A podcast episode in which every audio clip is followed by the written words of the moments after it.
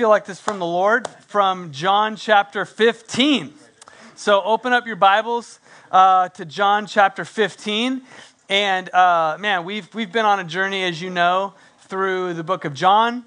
It's kind of coming to a close here towards the end of the year, which, to be honest with you, uh, I, I, just recently gave my Bible to my son because uh, it's, you know, it's, it's, it's highlighted a bunch. And so I wanted to give him like like a cheat sheet to getting into the Bible. You know, I'm like, just read the highlighted stuff. You know, that'll be a good start. So anyway, I gave him my Bible, and he was the other day we were reading through John together, and he's like, man. He's like, you read John a lot because it's like, you know, highlighted and there's like holes in the pages. And, you know, he's like, he's like, man, you really like John. I'm like, well, I actually do really like John. It's been awesome. Uh, so John chapter 15, there's a lot in here, as I can say, with every chapter in John. And as I've been processing through this and reading through it and, and preaching from it, as you well know, this is not a verse by verse, but really trying to, to get from the Lord, like, what is the overall theme of what, um, what John, through the Holy Spirit, is communicating through this amazing chapter. Uh, as a recap, we're up in the upper room together. Jesus has been sort of unpacking this, right? They did Passover together, um, and, and Jesus sort of reclaimed Passover as, as what we know now is the Lord's Supper. And then he washed the disciples' feet. And, uh, and then he began talking about the Holy Spirit through the idea of troubles are coming. It's not going to be easy, but I'm with you, and you can walk victoriously in the midst of the pain and the struggle. That's what we talked about last week. Through adversity, not replacing it. That's what the gospel is it's victory through adversity. And so this week, we're going to hit John chapter 15, and it's sort of the, the, the continuation of this conversation. And um, so I'm going to read a bunch of scripture, but I'm not going to read it all at once. So we're just going to start with this, and I'm going to pray. I am. This is the uh, Passion translation, which I go to every once in a while. It's just I love it. I'm the sprouting vine, this is Jesus talking, and you are my branches. As you live in union with me as your source, fruitfulness will stream from within you. But when you live separated from me, you are powerless.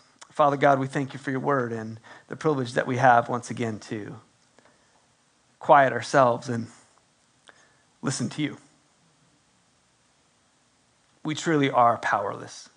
There's so many things in life that we have absolutely no control over. But it's in those moments when we, as Liz said, shut the computer, put the phone down, and we tap into something greater that you speak life to us and it changes everything. And so that's what we're asking for today. In Jesus' name, amen. amen. Uh, so, in this chapter, Jesus mentions bearing fruit or being fruitful six times in 16 verses. And so, you know, when you first started reading this chapter, you know, he starts out and says, I'm the vine, you are the branches, and he talks a lot about abiding in me. And it's sort of the abiding chapter. But after sort of really digging into it, the overall context and the overall subject matter of this entire chapter really is about bearing fruit. You like my little illustration? Although that's an onion, I don't know how that got in there. So we're just going to. An onion's a fruit? Is that what I heard? Okay. Fruitfulness. And it makes sense because, to be honest with you, we focus a lot on, on desiring to bear fruit. Say it another way. We desire to be different. We desire to improve. We desire to change. We want our relationships to get better. We want our walk with God to get better. We want our careers and our finances and every area of our life. Like no one wants to stay the same. And even as we kind of get into this, you know, the holiday and get rid of, uh, ready for the new year, we're already probably thinking about like, okay, 2021, what is it going to hold? And no one wants to be, you know, worse than this year. Everyone wants to, like, let's improve, let's move forward um, let's, let's bear fruit.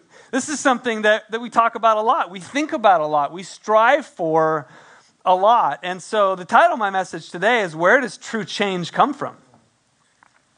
Where does fruitfulness, in whatever category you're talking about it in, where does that even come from? Because Jesus refers to it six times in 16 verses. In a short period of time, in a conversation with his disciples, Jesus refers to bearing fruit or being fruitful six different times. Now, listen, if Jesus says something once, it's important. If he says it six times in one conversation, that's a topic that we should dig into a little bit. And so um, I, I was kind of thinking about, you know, where stuff comes from.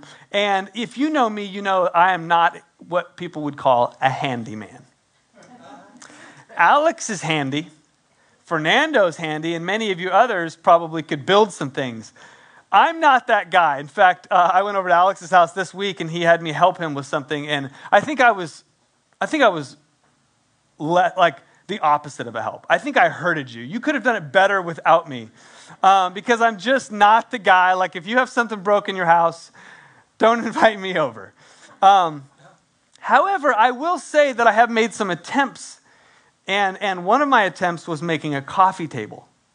And um, I've built fences before and things like that, but I've never like made a piece of furniture. And my, my uh, brother-in-laws, both Heather's brothers, were sort of in this. This is a couple years ago. They were sort of in this thing where they were making a lot of things, and they were tables and things. And there's like some things you can look on Pinterest of like easy furniture to build. And so I found this one on a coffee table, and this was my way of like showing my family that like I can I can actually build something. So, so I find this super easy design, and I go get all the wood, and I, I literally like just in six hours build this coffee table. Now I used the wrong wood, so it was extremely heavy. Instead of using like pine things like that, I used um, Douglas fir, and so I mean you literally need two people to carry this small coffee table. Um, the legs were like like six by six, you know, it's just ridiculous, right? I, I chose the wrong uh, wood, but in general, it looked pretty good. I was pretty proud of it. And I, and I had my Heather help me, and we like brought it into the, the living room. We put it down. And um, I was like, it's pretty cool. It's a pretty cool coffee table. So a couple days later, I start noticing that the coffee table's changing. no one told me that you should wait for the wood to dry before you build a table. And so I'm literally, I built this table and it's, you know, it's Home Depot wood. It's soaking wet. I mean, it's not like wet to the touch, but inside, it, that's why it's so heavy. And so over the next week, all the wood dries. And I'm telling you, like, the boards were straight at first. I promise you that. But you look at the thing now, and there's like the there's going boards are going this way and they're going up and wherever the you know the screw is it's straight. And then everywhere else it's just like all funky. And so that was my that was my attempt at building something. Don't invite me over to build furniture. But in all my days of building things i built fences i built decks i built an amazing coffee table i have never produced a piece of fruit by building anything. Have you? Have you, have you ever seen anyone build a piece of fruit? It's impossible. It's impossible.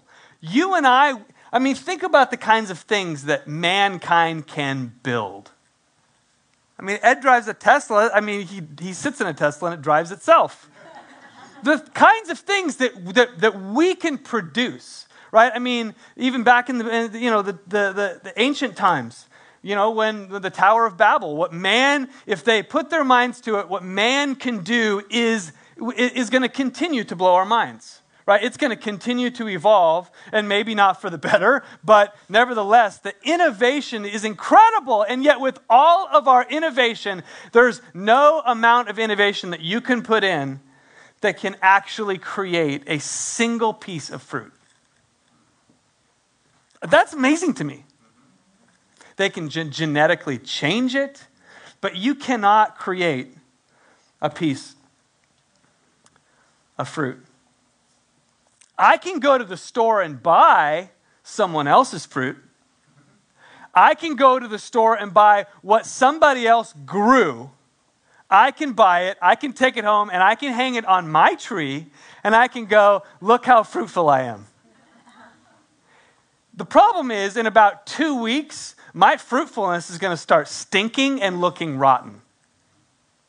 Because it's somebody else's fruitfulness that I borrowed because it looked awesome. And that sounds silly, but I think a lot of times we do that. We look at people and we go, wow, they're successful and wow, they're amazing and they've got things going. And so we just sort of we take what we think they're doing and we apply it to our life and we go, yeah, I'm winning. And it looks good on you for a couple of weeks, maybe a couple of months. If you're lucky, you can fake it for a couple of years, but eventually it will be obvious that you didn't actually grow that fruit. You just stuck it on your tree. These are just good, practical things that I want to put on my tree, and it shows everyone I'm doing good. In fact, there's almost a little bit of pressure. Like as I was building this, I was thinking, there's, there's a lot of scriptures that talk about fruitfulness, and they talk about it from the standpoint that, we, that, that you'll know my, they're my disciples, two things your love for one another, which is fruitfulness, and by their fruit. By your fruit, that you will know them. And so there's almost like pressure. I was thinking, like, just like, I'm going to start like putting some of this in my pocket. I want to put one up here so people can see it. You know what I'm saying? Like fruitfulness. If, if, if we're known by our fruitfulness, we better start loading our pockets. Right? Like, I'm doing good, guys. And it's like, wait a minute. You didn't grow any of that fruit. That fruit's not going to, that's not going to be very attractive in about a week. If I accidentally forget that it is in there in about a week, I'm not going to be able to wear this shirt anymore. It's going to be so gross. It's a lot like religion. See, religion says you want to be better, you want to change, you want to see something happen, then here's some lipstick, here's some makeup, put it on, and it's going to instantly make you look awesome. And then when it doesn't work to change your life, religion says, How faithful were you to put that makeup on every day? Well, you're right. Like I, I forgot to put I, I didn't put the base on this morning. Ladies are like, wow, that's impressive. You know what base is? Yeah, oh yeah. I didn't put the base on today. Right, I was, I was in a rush. You're right, you're right. Tomorrow I'll do better. Tomorrow I'm going to double down and I'm going to put all the makeup on as I should, and then maybe we'll see some change. And we all know that makeup has nothing to do with change, it just makes you temporarily look better until you wash it off. And as we look at Jesus going into this topic, this huge topic on change, he's pointing to something about where fruitfulness comes from, where transformation and change come from. And it's so important. And, and in the middle of this, God showed me this in the middle of my message that I've never really thought about before. And that is, God gives us a remedy in this chapter not only for your transformation and where personal fruitfulness comes from, but it's also the same recipe for other change breakthrough, mountains that you need to see moved, relationships that need to morph, things that we desire in our life to see fruitful. We all want to just go to the store and buy a basket of fruit, put it on, and go, we're good. And I think that we have all tried that at some level. Anybody with me? Anybody tried just putting on good deeds and good works, and it's like, man, we're doing good. You ever, you, ever, you ever been in a slump and you're like, you know what, I'm going to do better. And for the next couple of weeks, like you're on it. And you're starting to like feel pretty good. And then what happens? The fruit gets bad. That's what happens. It gets rotten because it didn't grow. You just picked it. Are you, are you following me? Paul refers to fruitfulness in Galatians chapter 6, and he says, um, I'm sorry, Galatians chapter 5, and he says, The fruit of the Spirit is love, joy, peace, patience, uh, goodness, faithfulness, gentleness, and self control. And he's, he's, he's categorizing it, he's saying that, that fruit is a byproduct, he's a fruit of the Spirit. And what I love about this is that Jesus, in the middle of this conversation in the upper room, he's talking about life change, he's talking about fruitfulness, and he sandwiches this, this conversation in the middle of the two greatest conversations about the Holy Spirit. John chapter 14 and John chapter 16 is where Jesus is introducing the Holy Spirit is coming, the Helper is coming. He's going to help you, He's going to live in you. You know about Him, and he, he was with you, but He will be in you. And then you'll see it in John chapter 16. He talks about it's to my advantage that I go away, because when I go, I send the Holy Spirit. And in the middle of those two conversations, He's talking about fruitfulness, because it has to do with a work, an inward work of the Holy Spirit in our life. And so Jesus gives us a roadmap. Um, and I want to talk about three things. They're simple things, but I think that sometimes we swing, swing the pendulum when it comes to fruitfulness. We either go all in on works and we go all in and I've just got to be better, I got to change. And I've had lots of conversations with multiple like, I want to grow, I want to change, like, give me a roadmap. And sometimes we go all in on that. And then sometimes we go on the other end and we just say, you know, um, if, it's a, if it's a work of the Holy Spirit, then I can just kind of go along for the ride. It's just grace. And so I'm going to love God. And we, we kind of opt out of our responsibility for our personal growth. And we know that's not the answer. And so we're like, ah, and we just swing back and forth between the two. Jesus gives us a roadmap for transformation and change. And the first one is this learn to abide. He who abides in me and I in him bears much fruit. I think that statement alone is totally epic because it's kind of a promise. This is Jesus talking, and he's making a statement, a truth. He who abides in me and I in him bears much fruit. I want to categorize this as like the soil. I want to stay on this slide. Learning to abide is the soil. Now, as I said, I don't care how much you try and how much you learn, you will never create an apple. You can grow an apple, you will never create one. And it's the same thing with change in your life. You will never create fruitfulness in your life. The scripture that we read when we started out this passage was that, that we're powerless to do so. Apart from Jesus, we are powerless. But he's saying here if you abide in me, there will be fruitfulness. This abiding represents the soil, and that will make sense as we continue along. But we're talking about growing fruit abiding is the soil and if you ever you know like you, ed has a has a, a, orchard and so he knows the, the value of soil he's probably paid a lot of money for good soil. Soil is so important.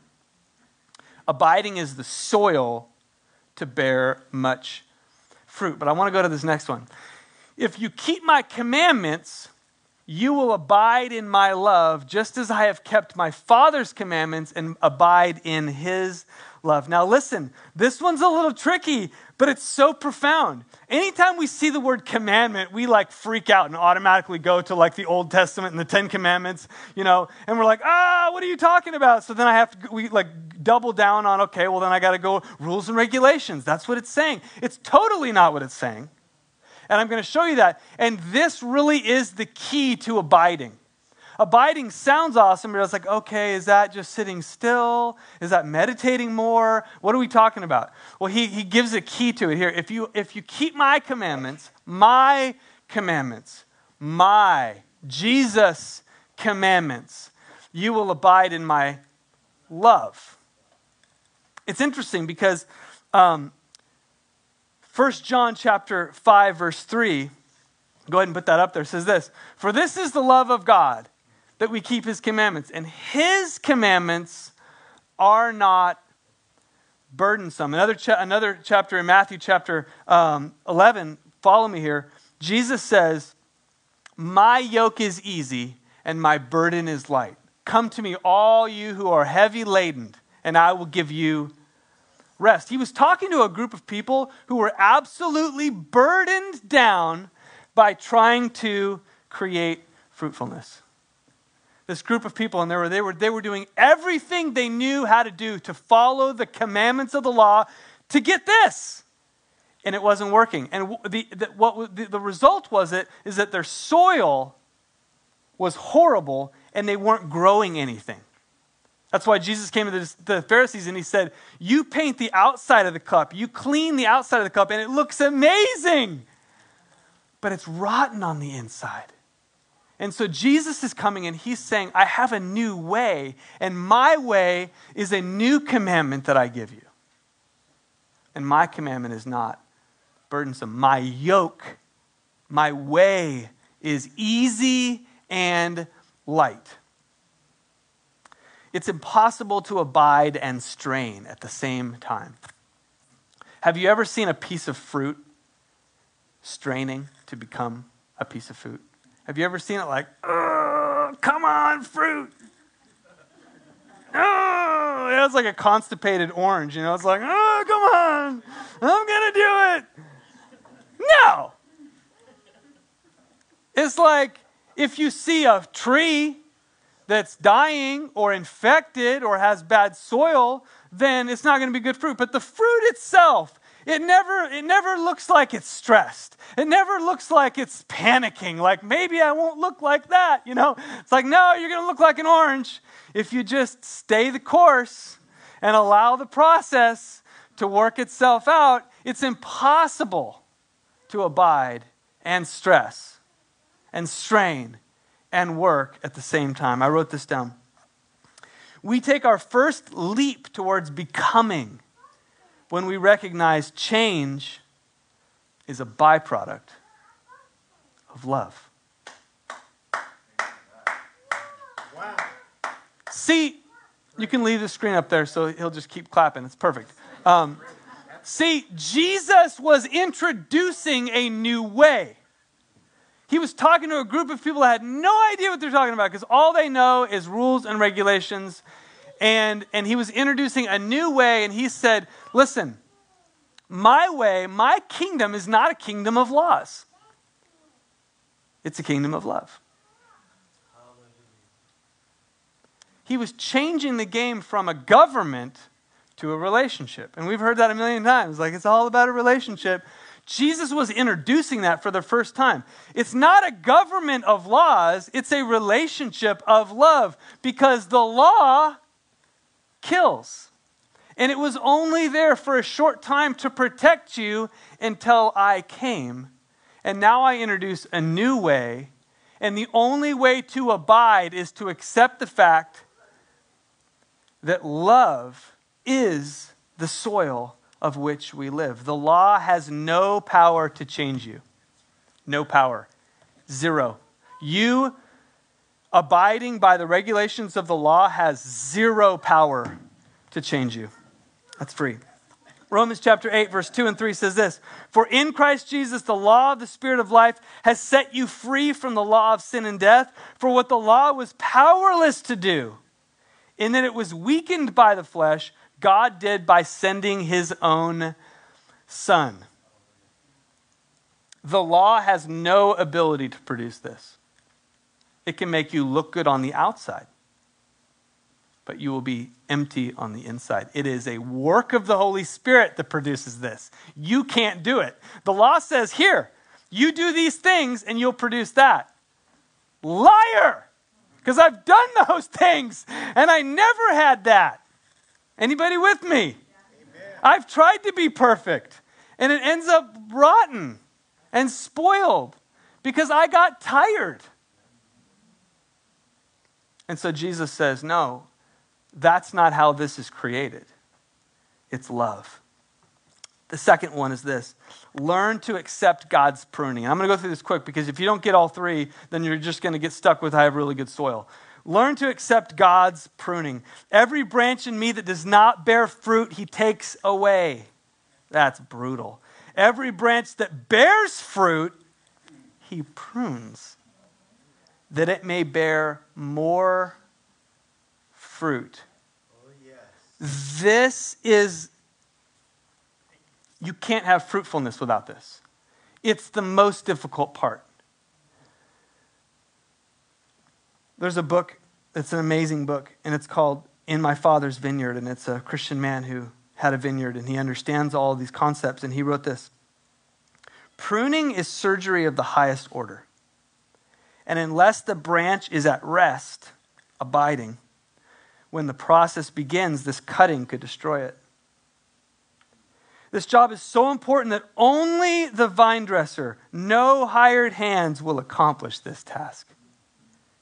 Nothing will have more impact on the health and fruitfulness of the vine than pruning. I want you to notice that there's two categories of limbs, if you will, that Jesus trims or cuts. One are things that are not fruitful. In other words, they're not helpful. Anybody have God come to you and say, I'm going to need to lop off that branch. That's not helping you. Anybody have the Holy Spirit come and say, I'm going to do an amazing work in your life, and it's going to hurt? Because there's some things in your life that are not helping you, they're hurting you. And so, in my love, I'm going to come and I'm going to do surgery, but it's going to be good and it's going to be sweet. And I love the fact that it says specifically in that scripture, He takes away. He doesn't send an angel, He doesn't have your neighbor do it, He doesn't have your pastor do it.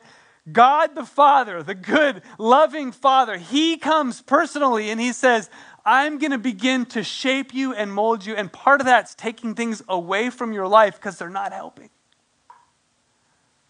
And the second one is when He comes and says, There's so much more potential and I know you don't see it, and I know you're excited about that one little grape you have. But I'm telling you, there's a vineyard there, and so I'm going to need to come and trim a little bit, and it's going to be sweet. It's going to be redemptive. And I am doing an incredible work in your life. You want to know the secret to real change? Yielding to the vine dresser. It's not enough to just say, Oh, God, I'm going to abide in your love. You're so good. Woo! And then when he comes and says, Because I'm good, I've got a few things we need to do.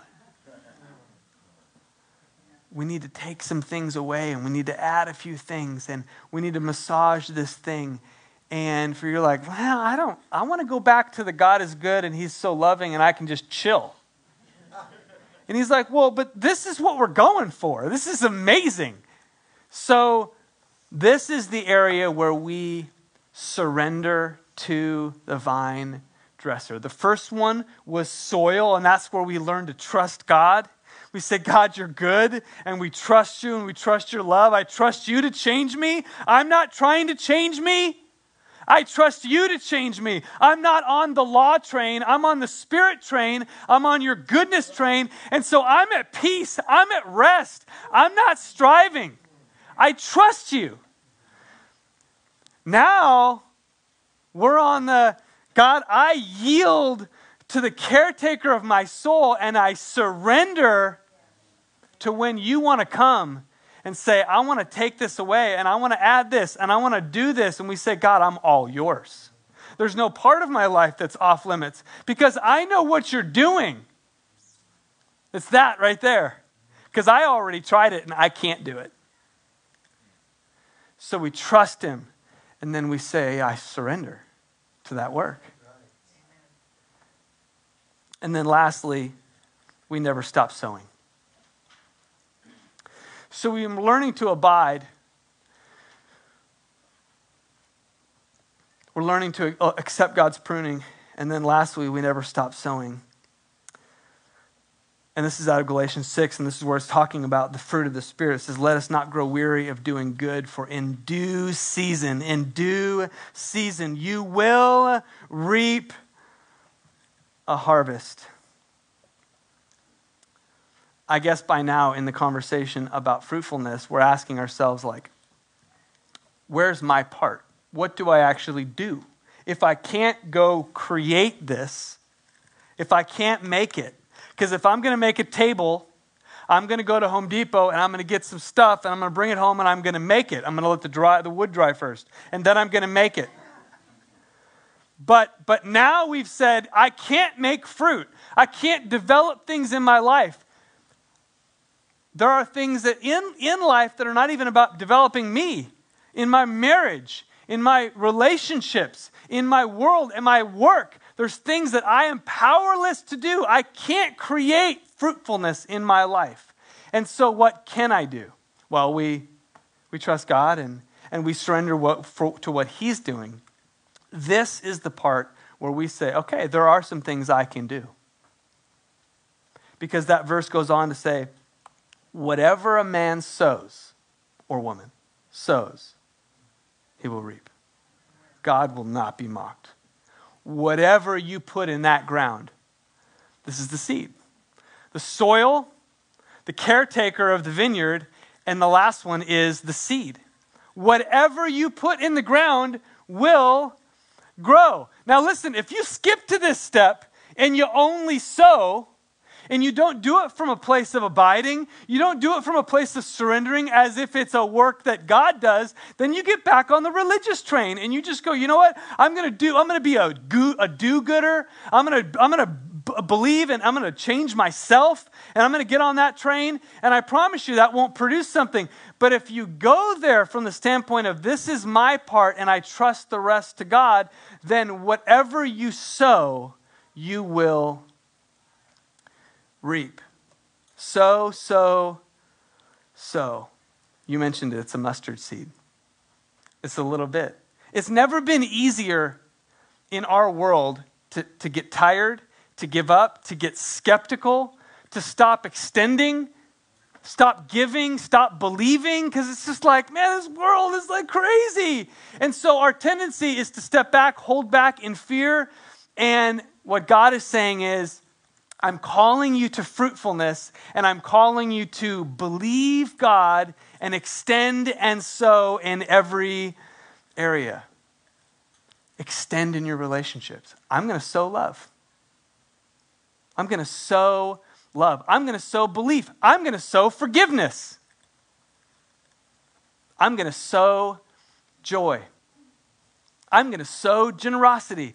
I'm going to sow compassion. I'm going to sow all the things that I believe God is doing in my life. He's doing in my marriage. He's doing in my family. He's doing in our, in our city. I'm going to continue to extend and believe. And I'm going to believe that the power of the Holy Spirit is not just producing something in me, but He's using those seeds in the ground and He is growing those to something incredible and amazing. And this is what Jesus was pointing to.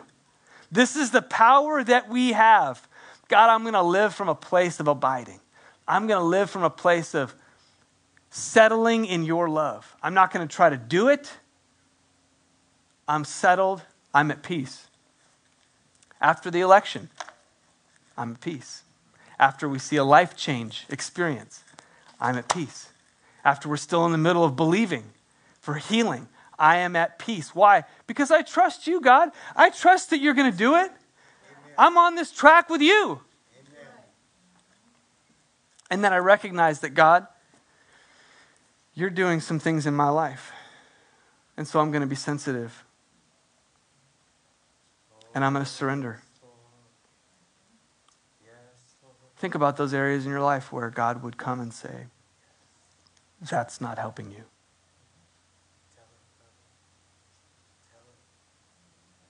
Man, I just think, I think that it's so easy to become numb and just go about our day. And I'm telling you, the Holy Spirit is coming to you and I every day, and He's saying, I want to give things to you and I want to take things away from you. And I'm trying to shape you into somebody that can bear incredible fruit. Yes. Holy Spirit, come and speak that to us. And then lastly, come on, everybody, let's be people that sow. Come on, I don't want to give up. I don't want to get jaded. I don't want to say, nah, it's just a, it's all, it's all worthless. It's all, it's, I can't change anything.